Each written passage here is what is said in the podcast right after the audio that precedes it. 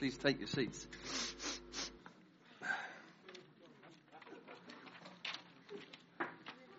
Good stuff. You having a good day? Yes, good, isn't it? Really good. Um,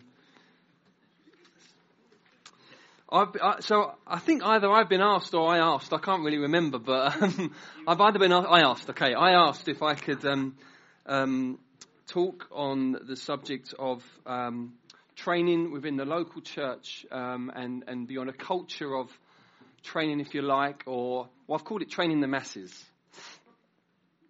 is what I've called it. Um, and so, I've, just to be honest with you guys, I do feel somewhat out of my depth. I, I really, it's this, and I don't just say to sound humble, but this isn't, I'm not an expert. We're, we're grappling with this uh, in our home church. This is something we are grappling with, and I want to just share some observations, share some things that are probably loose ends still for us, share a few stories of victory, uh, and talk about some principles that, you know, we just are, are, feeling uh, challenged by. So I just want to try and, sort of, I guess, draw you into something of, of our journey. Um, um, there, there, are things that we've learned, but there's a, there's a long way to go. So I just want to sort of get that straight at the start, really, so you can understand my heart in it. Um, one of the things I've been struck with recently, which um, Angela pointed out when we were on the panel, and I think is really, really important for us to understand before we go any further, is that uh, is that the Bible says that we're transformed by the renewing of our minds, right? So there's so the mind is is is is is, is deeply spiritual. It's really important that we don't um, rem- create a dichotomy between spiritual realities and the mind. That the mind is a hugely spiritual part of who we are, to the extent that Paul says that we are transformed through the renewing of our mind. Now, I think a, a downside there is that people can, can think that if you just get the right teaching and get it in the notepad, equals transformation. Equals renewal of the mind, transformation. However, I think what, what, what is clear is that that is not the case. Um, but there is something so powerful about learning how to do what you've just learned that actually that is as much a part of the process of, of renewing the mind as what you just heard. So, for example, you know, if someone says to me, um, you know, you don't need to be afraid of people, um, God's got your back, so live fearlessly. I could write that down. I've got the notes. My mind felt washed in some wonderful truth. Um, what I do when I leave the building impacts whether or not my mind is renewed by what I just heard. Does that make sense? Yeah, um, because if I leave the building and in, in community, in church family, look to work out what that looks like, look to take steps and see God get in my back. When I do that and I find God's got my back, my mind is renewed through that action. And so transformation comes as a mixture of learning the right things and then learning how to put them into practice together in community. That's what leads to transformation. And that's the training thing that Angela was referring to there, is coming alongside, helping and teaching one another to do that. So as I speak about um, training the masses and the things today, I want you to have in mind it, it's about, definitely about what we say, but absolutely about, in community, applying what has been said and learning together. So you've got that at the front of your mind, okay? So I'll, I'll talk for a while, then we'll do a bit of Q&A, then I'm probably going to ask you to get into church groups for a while. So those that, from your church, to do a bit of reflection. If you came by yourself, then maybe we'll create a, a, a group for those who came by themselves today so you can create a new church, yeah. Um, see what the Lord does, yeah. But, uh, and so you can just reflect on some things that I've said and then, and then we'll have a bit of time to pray at the end. So does that sound okay? Good stuff. Okay, so I want to just uh, uh, mention again the thing I said earlier when in, on the panel about the Great Commission. Now, what I don't want to do is, is, is say something so extreme that, you know, it, it, it's unwise, immature, and you make a wrong turn. I, I don't want to do that, okay? Um, but I, I, remember, anyone ever heard David Carr before? Quite a, quite a character. Um, uh, he, just made this comment once where he looks at this, he looks at Matthew 16 where Jesus says to Peter, "I'll give you the keys of the kingdom," and he says, "I will build my church." And uh, his comment was, often we approach it the other way round. So we say, Lord, look, look, I'm going to build, I'm going to build this church, Jesus, and you know, Lord, can you do the kingdom stuff? Whereas actually Jesus said to Peter, you got the keys of the kingdom. I'm going to build my church. Now, I don't want to create dichotomies. I know we are co-laborers with Jesus as he builds his church. I get it. I get it. I get it. I get it. Okay. However, um, an observation of mine is that sometimes we can be quite seduced by systems, structures, programs, to the extent whereby we get caught up with that element of church life at the expense of um, investing heavily into people. Person to person investment. I believe that that is how God's kingdom grows, that is how God's church matures. It's a family. And that's how families work, isn't it? It's person to person investment. Those who are more mature uh, giving quality time to those who are less mature, and through that they mature.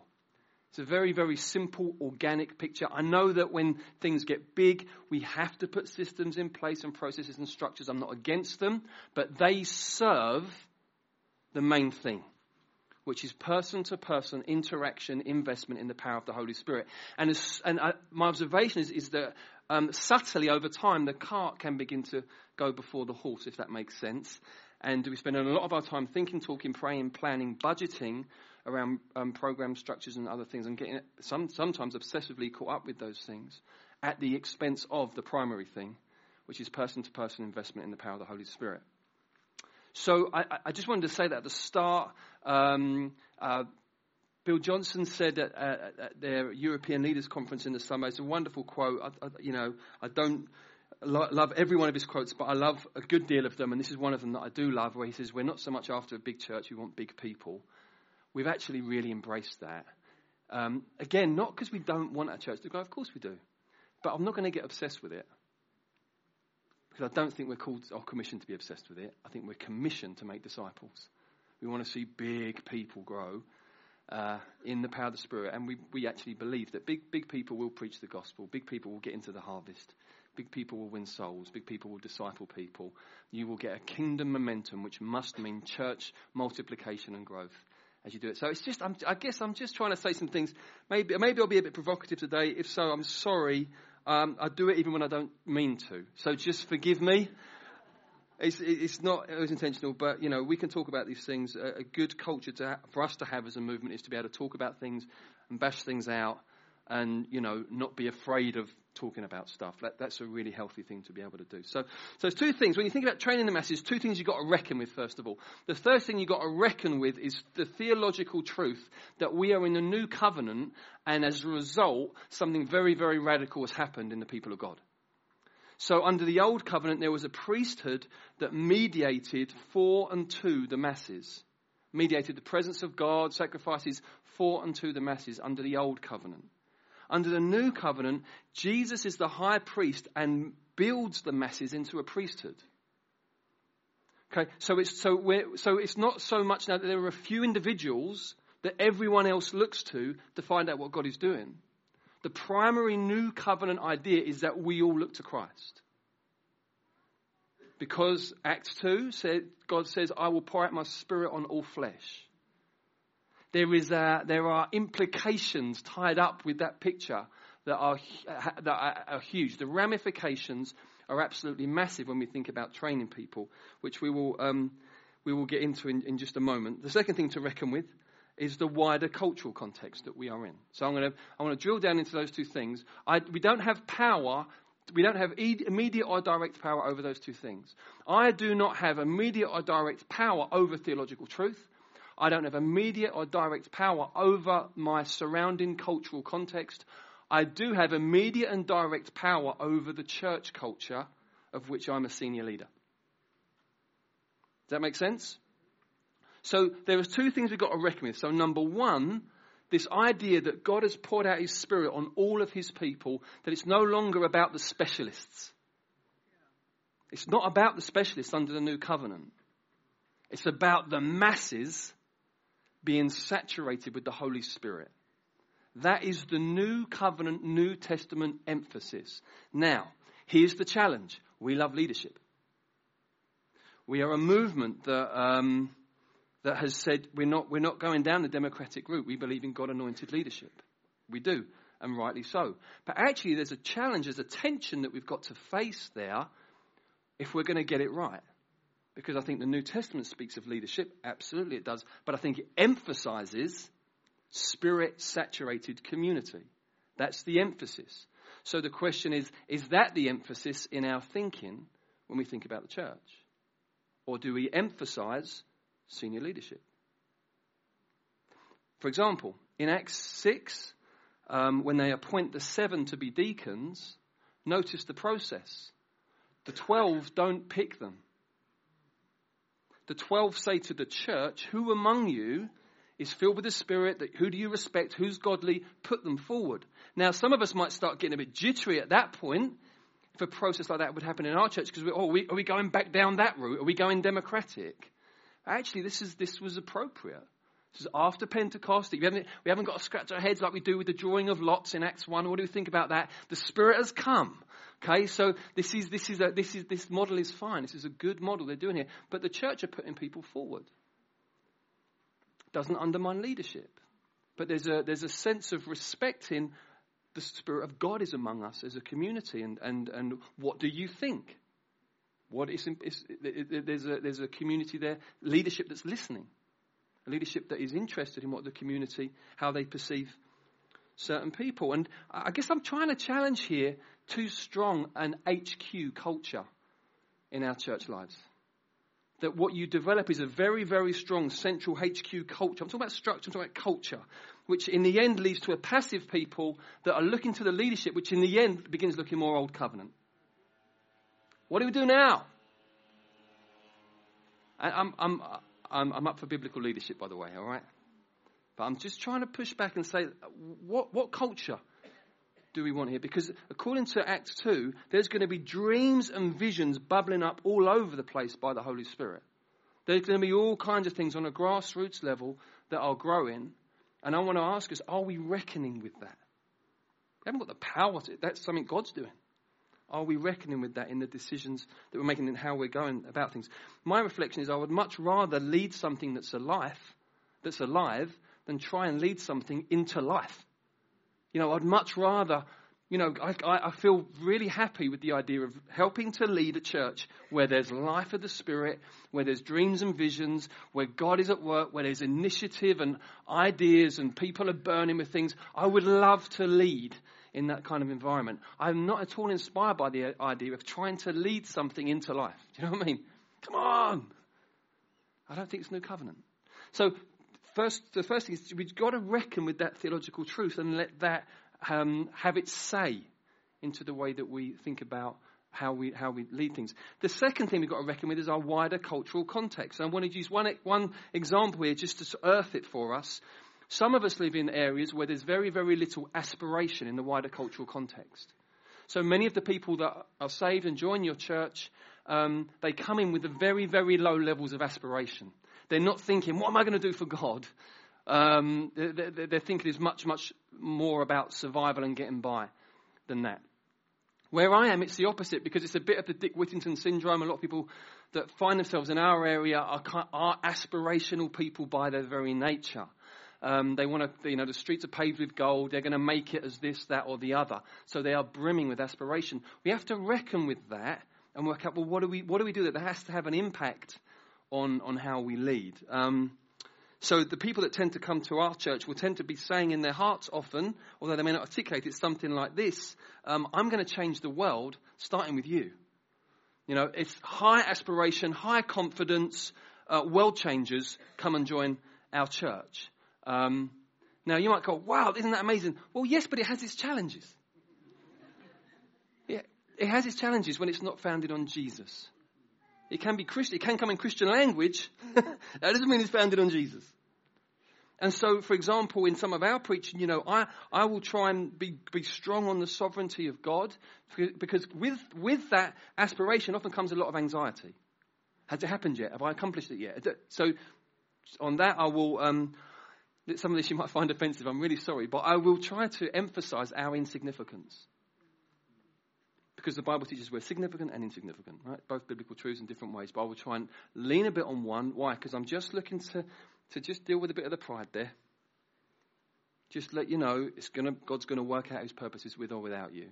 It's not being mean. I'm not squashing. I'm really, really not. There's a, the stuff I say later on, which, which, we have direct power over our church culture, I'll, I'll, I'll, go into. I'm just saying we've got to reckon with what, because of where I am, what have we got here? Um, I'll emphasize in preaching, I'll emphasize simple trust in God. And what am I doing there? I'm subtly undermining the sovereign five year plan. And I use the word sovereign deliberately. You know, this is going to happen. so I'm there. No, we're not. Um, no, because it's often again it's rooted. It's not. It's not rooted in. Actually, it's not. It's not. It's not sanctified a lot of the time. So I'm just. I'm just. Try, so we've got to do a lot of um, helping people process their dreams and aspirations well. Um, so often when aspirational people join our church, um, I won't be having conversations about their gifts, talents, and destinies in the first year, probably. Just let them learn to be part of the family. Let them, let, us just help them to understand that, that there's, there's more to who they are in God than that. And then, you know, and just coming alongside, encouraging, but just keeping things just normal. and then we, we can get into that stuff as time goes on, and God, bring, God brings about His purposes as we're faithful, right? So, do you know what I mean? We, you know, we, God, God, God will do it, but it's just trying to help people to, to, to, to process things um, in that way. And um, you may have the opposite problem. You're thinking people come in, their heads are down, you know, there's no sense of um, value. They, God speaks to everyone else except me. You've got to reckon with that and, and, and, and bring in an emphasis that will counteract those strongholds, those wrong ways of thinking. It's really, really important. And in it, so in it all, it may look like we're doing things from a slightly different emphasis, but we're just reckoning with our context. Does that make sense? It's just being wise. It's just, it's just you've got to know who you're speaking to in order to, in terms of where you're going to address it. So there's two things we've got to reckon with. But the, I now want to just look at, okay, we have direct power um, to affect our church culture. Um, how are people trained and equipped? Well, the Bible says, in Ephesians 4, apostles, prophets, evangelists, pastors, and teachers equip the saints for the works of service. So it's the fivefold ministries. That is God's means for training and equipping his people. And so, what, what, I want to look at is just spend a few minutes looking at the, the, the translocal, how we help our church engage with the wider thing that we are part of, sort of fo- focusing, I guess, on apostles, prophets, and evangelists. Um, and then, and then what we'll do is we'll spend some time on how we, how we train the masses more on a local church level past the teaching. Now, I know, I know there's overlap, but I'm just trying to, you know, sort of get it. Get, I don't know what I'm trying to do, but hopefully it'll help. Um, so we'll start with the translocal. Um, God, God, God, has given us some models, some, some tools that are, I mean, ID is a brilliant example. Um, you've got someone in your church, they're at that formative stage. It's wet concrete. You know that stage where it's all wet concrete, you just create the shape. you know, and as long as it's God shaped, he'll, you know, he'll fill it because they're just at that stage where, of life where they, they're just, it's wet concrete going in, the foundations are being laid. I, I, just want to endorse Matt. I've spent some time with Matt. Ah, he's just a brilliant guy. He's such the right guy to be leading it. And I want to encourage us to be proactive to, you know, we will all face challenges. We faced big challenges last year trying to get someone for ID. Didn't manage it in the end. The, the, the, challenges beat us last year. It's looking good for this year. But let's just keep engaging with it because what, what it will do is, is it will expose these people to, to ministries, to, to grace gifts, to people that God has graced, to be gifts to His church. So it's not just, it's by being around those people. It's not just the teaching. It's by being around those people who are grace gifts that something will happen in, the, in, their, in their lives and they will be formed in a healthy way.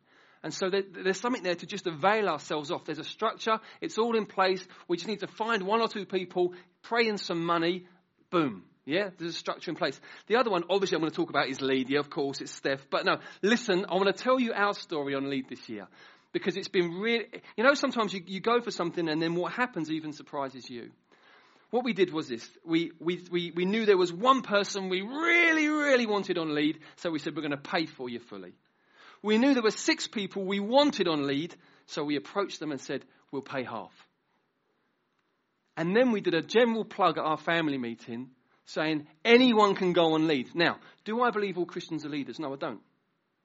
No, I don't. Actually.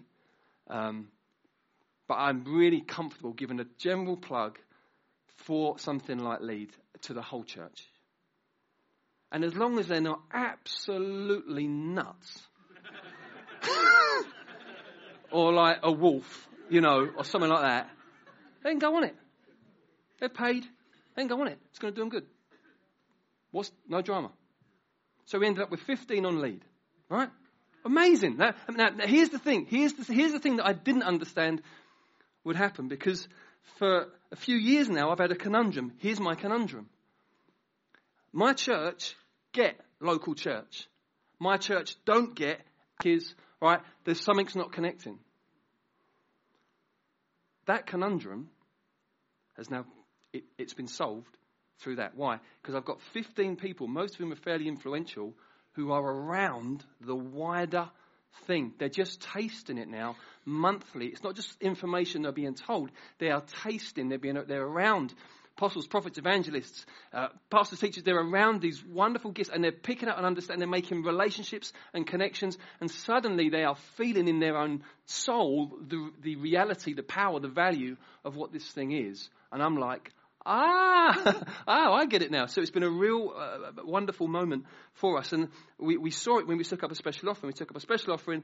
Half of it was for something we're investing in as a church. The other half was just said we just want to we want to bless relational mission. We just you know we really want to just you know we know there's been some financial challenges. Why don't you just go for it? Made a point of just communicating clearly as we could, and we were blown away by the by the offering. It was it was way beyond anything we'd ever had before. And again, I'm just realizing they're getting it.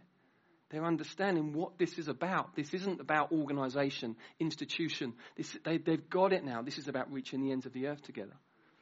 This is about being meaningfully connected to apostolic leadership. And because they're experiencing it, they're, they're, they're, wanting to invest. So it's just a really, really exciting thing. And, um, you know, so next week we're away for three days together. We've got Tom Shaw, Carl Maidment, Rob Turver, and Angela Kem. I mean, that, I'm, what? Do you know what I mean? What is that going to do to those people? That is dangerous. That's wonderfully dangerous. We want that. We want, I want people to be around those people and the grace that is on them. That is going to hugely affect our church. They're going to come back and be on fire. They won't be able to get their hands off people. You know, it's just going to be wild. I want that. Don't you want that? That's going to change the culture of our church. Again, bang, another step, another step. So just trying to help you understand this, but it's a model, it's there, it's all in place. And just get them the heck on there. It won't do them any harm. If they end up only leading their dog, who cares? They're more godly. They do it in a godly way. I mean, come on. So don't be so uptight. Don't, don't develop that. Don't develop that culture in the church where it's kind of like, it's you. You know, everyone's waiting for the hand. It's you. Surely God is stirring dreams and, and things in people to do stuff. Well, let them, let them at it. You might think, well, probably, um, maybe in three years' time, I thought you would have been at the level where you're more ready for lead. But I've thought that about people. You think, I'll blow it, it'll be fine. Then go on it again in three years' time. Do you know, it's fine. It's not, it's not drama. It's all good. It's all good. So it's all good. So we embrace it.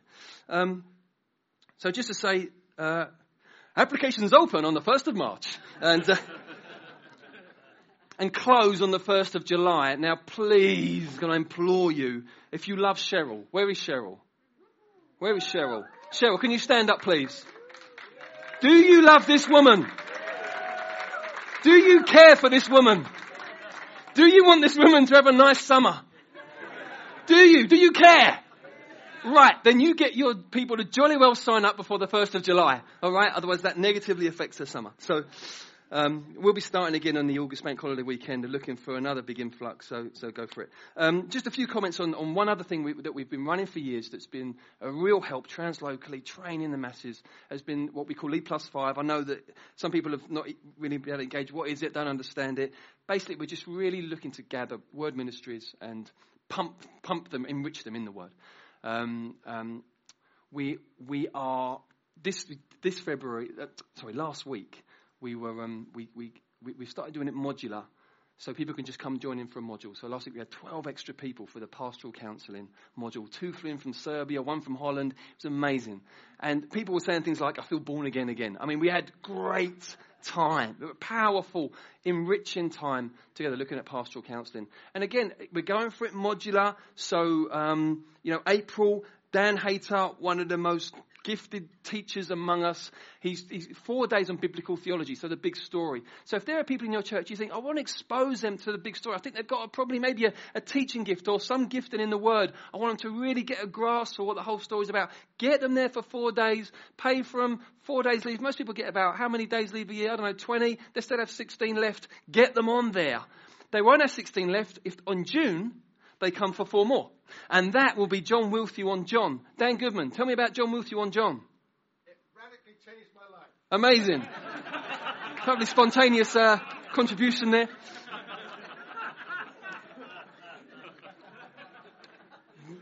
We, there's something about taking yourself out of the immediate, the urgent, all the demands, and immersing yourself in a book of the Bible for four days that changes you.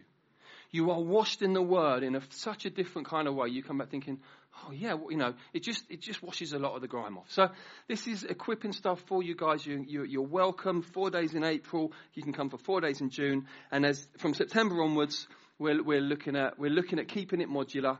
Might change the name, we don't know, but looking at keeping it modular and just just developing within our movement um, the right models whereby people can take three days out here and be sharpened up in this particular thing. So I just want you to be aware of that, please. So that's that's on the um, that's on um, the translocal stuff. Now maybe this, maybe slightly more provocative, penetrating. I want to talk about what the culture is like in the senior leadership of your local church.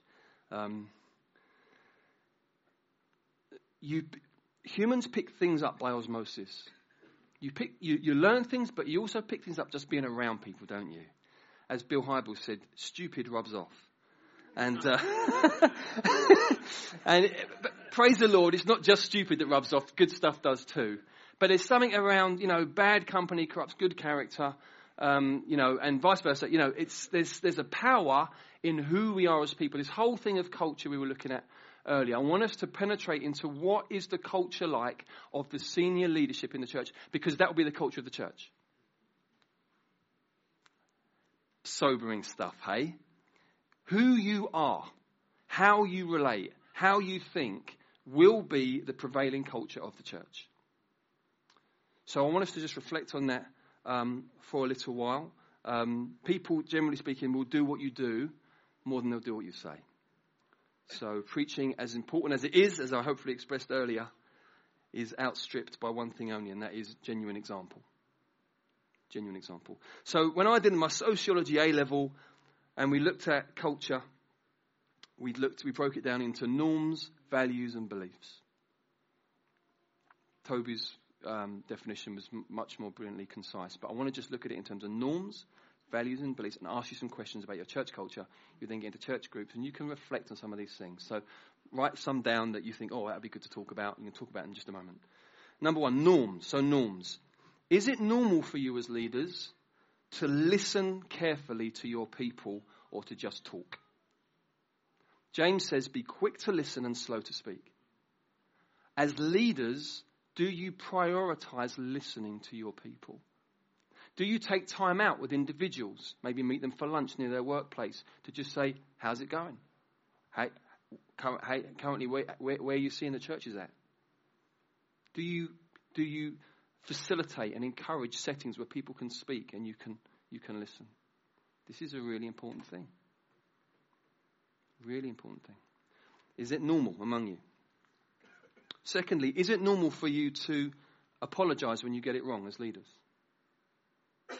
Or do you just move on and hope no one notices? Can be hard, it's always embarrassing. We made a mistake on Lead Plus 5 last week. We showed a video, turned out to be really insensitive. Um, had to make a outright apology the next day. It's just life. If you, if you say, I know I make mistakes, then what follows is you should say, I also apologize. It doesn't lose credibility with people, actually builds credibility with people. Because everyone knows no one's perfect. It's just really frustrating when they pretend they are.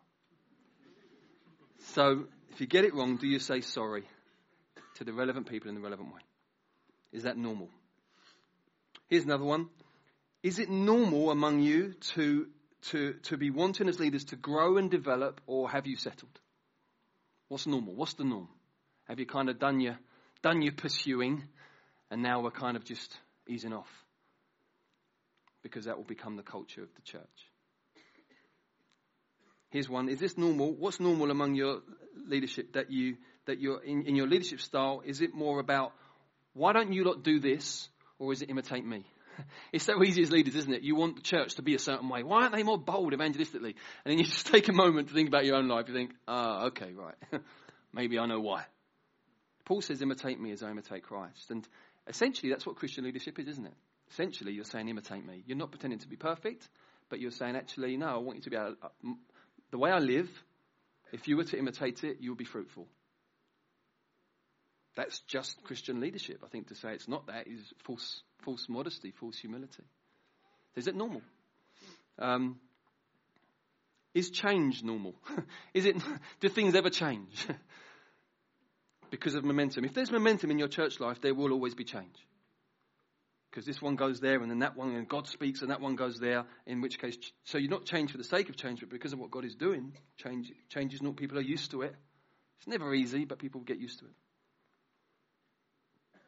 Is a, a final one is a norm. Is, is, is authentic, authentic transparency the norm as senior leaders, or is or fig leaves? You just covering your tracks, making, making out that you're sorted? Do you respond to calls for prayer when someone says uh, on a Sunday, come forward if you want prayer? Do you think, well, better not, I'm an elder? what will people think? What sort of culture do you have as a church? What, what message are you giving off? That you're sorted or that you're just as much in need of Jesus as everyone else in the room? What are the norms? What are the norms? I'm just trying. Now you think, what's this got to do with training? Everything. Everything to do with training. This is before you've sorted out your courses, your programs, your structures.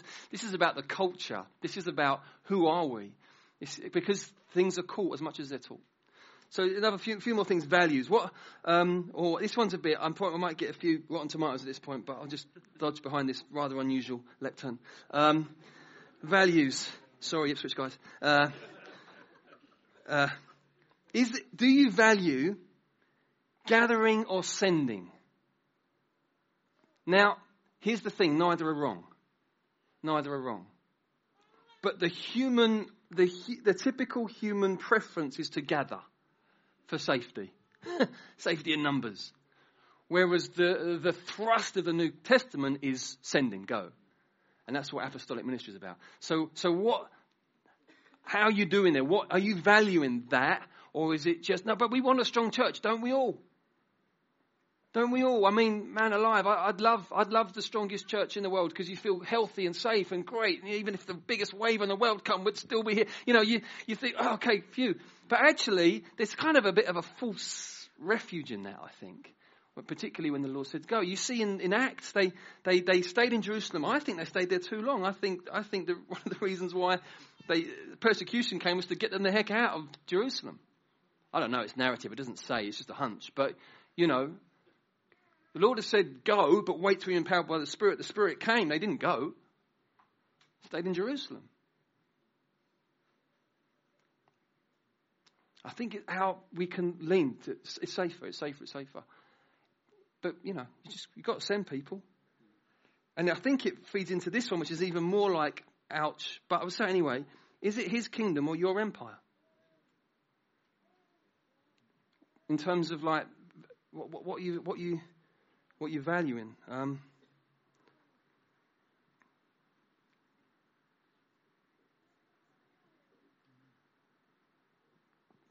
here's another one, different one now. Value. Do you value personal interaction with people as senior leaders, or do you value what we might call pragmatic distance?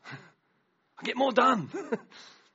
I understand there's always a tension we're living in. I'm not trying to create bizarre things. I'm just trying to push back on some stuff and say, look, if you're the, if you're, if you're, you know, spiritual mothers and fathers in the church, people will want to be around you. You might not be able to get to everyone, but if we're valuing it, you'll get to more. if you value it, you get to more. Um, is the senior leadership perceived as an old boys club, place of closed ranks? We don't want that. You know, the grandchild has access to the granddad, the grandma. There's, there's always access in the families. Families, access. It's about access. And there are pragmatic things to consider, but access is key. It, it actually embodies the gospel when we're accessible to people. God has made, God's pretty high up, you know.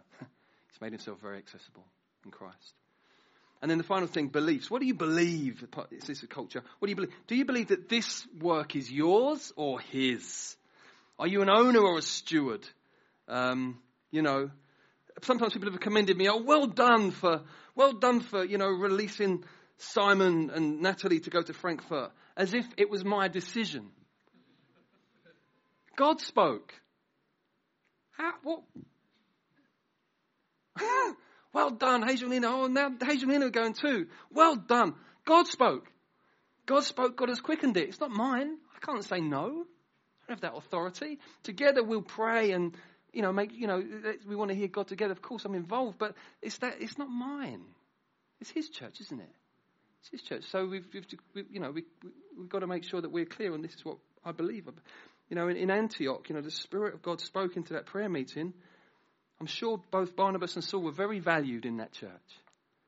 But God spoke. So, okay, let's lay hands. These guys are going. Do you believe that? Do you believe that God fills gaps?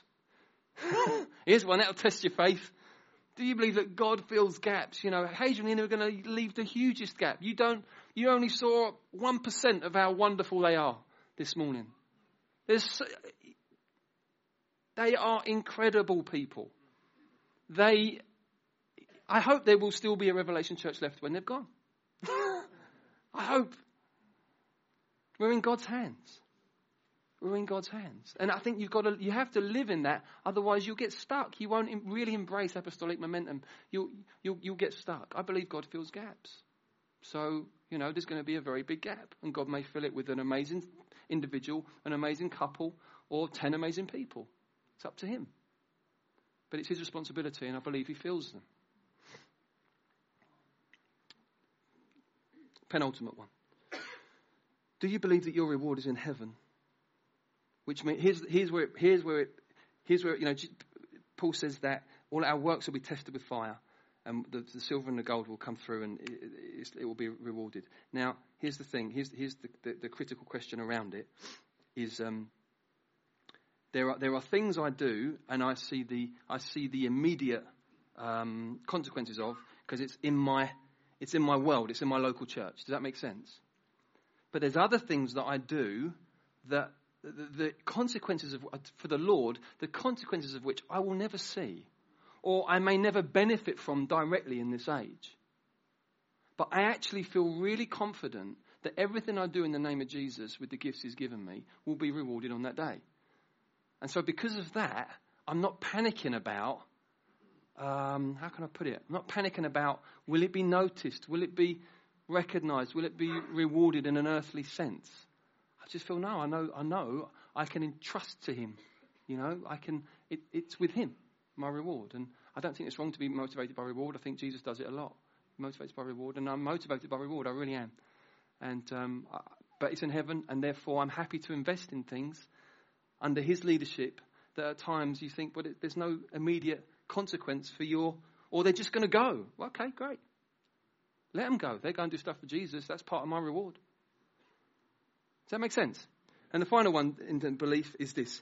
I believe, when I look out on the church, that there is treasure here. I believe that every one of these people is gifted by God. I believe that every one of these people in front of me has something to give, something to bring. I believe every one of them is worth investing in. Whether, I, whether that's primarily through simply preaching or whether it's one on one, however God leads. But I'm, I'm, I, what I'm not going to do is get into that thing of simply, simply spending times with, in quotes, strategically important people. I just don't think it reflects the model Jesus gave us. He did do that, but he spent time also with the last, the lost, and the least. And as a senior leader, I want my life to look. I believe there is treasure here across the board across the board, and I want to invest. I'm happy to invest. I'm happy to invest in situations where people say that's hopeless. I don't mind. If I've got faith for it, I'll invest in it. You know, I'll just finish with one, one final story, then we can go in our church groups and maybe discuss some of this stuff. And it's that, uh, I'll maybe do a little bit of Q&A in case I've been unclear on something first. But So, guy gets saved and, uh, it, with us a couple of years ago. Very, very, very, very broken background. And um, uh, and then, you know, wisely or not so wisely, I'm pretty free with my mobile phone number. Not defending it, I just am. Um, and he starts texting me, and he gets to a point where it's about 15 texts a day. Um, but there's grace for it. Sometimes I don't answer, sometimes I just send him a thumbs up. You know, sometimes I think, okay, we need to engage with this.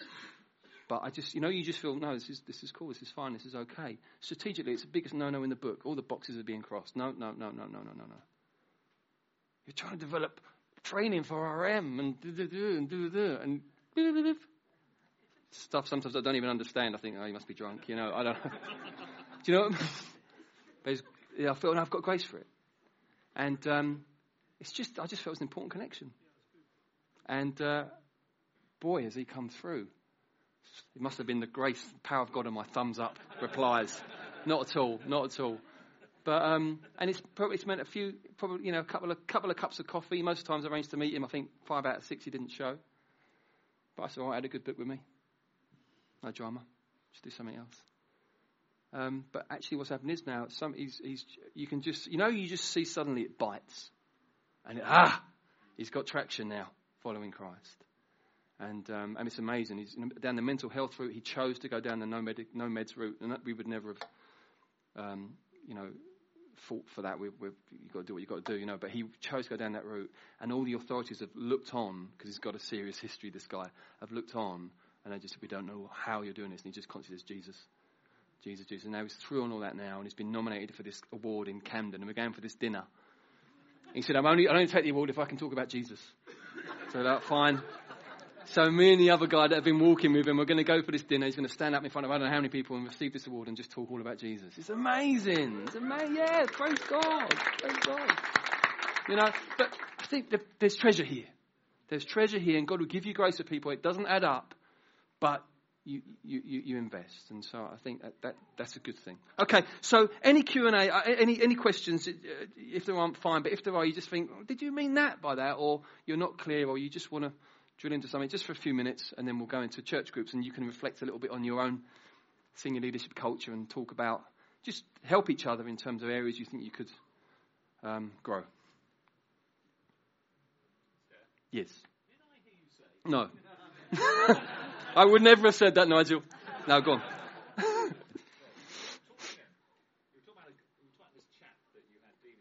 Yep. Yep. And did I hear you say that five out of six times he just didn't show up? Yeah. At no point did you think this guy just isn't worth investing in anymore? At every point I thought that.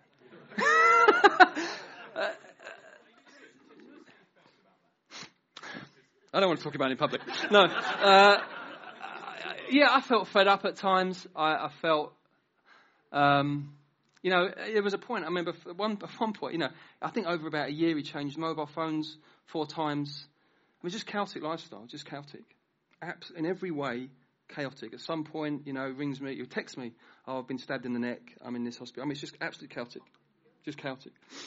Um, and, uh, yeah, all of that. But I think, well, he's got back in touch again. I didn't chase him. Maybe that's the point. Maybe that's the point. So I wasn't investing masses of energy for someone who wasn't interested, but I was available. Maybe that's the dynamic that's important there. So if he got back in touch, cool, I'm, I'm all right. Yeah.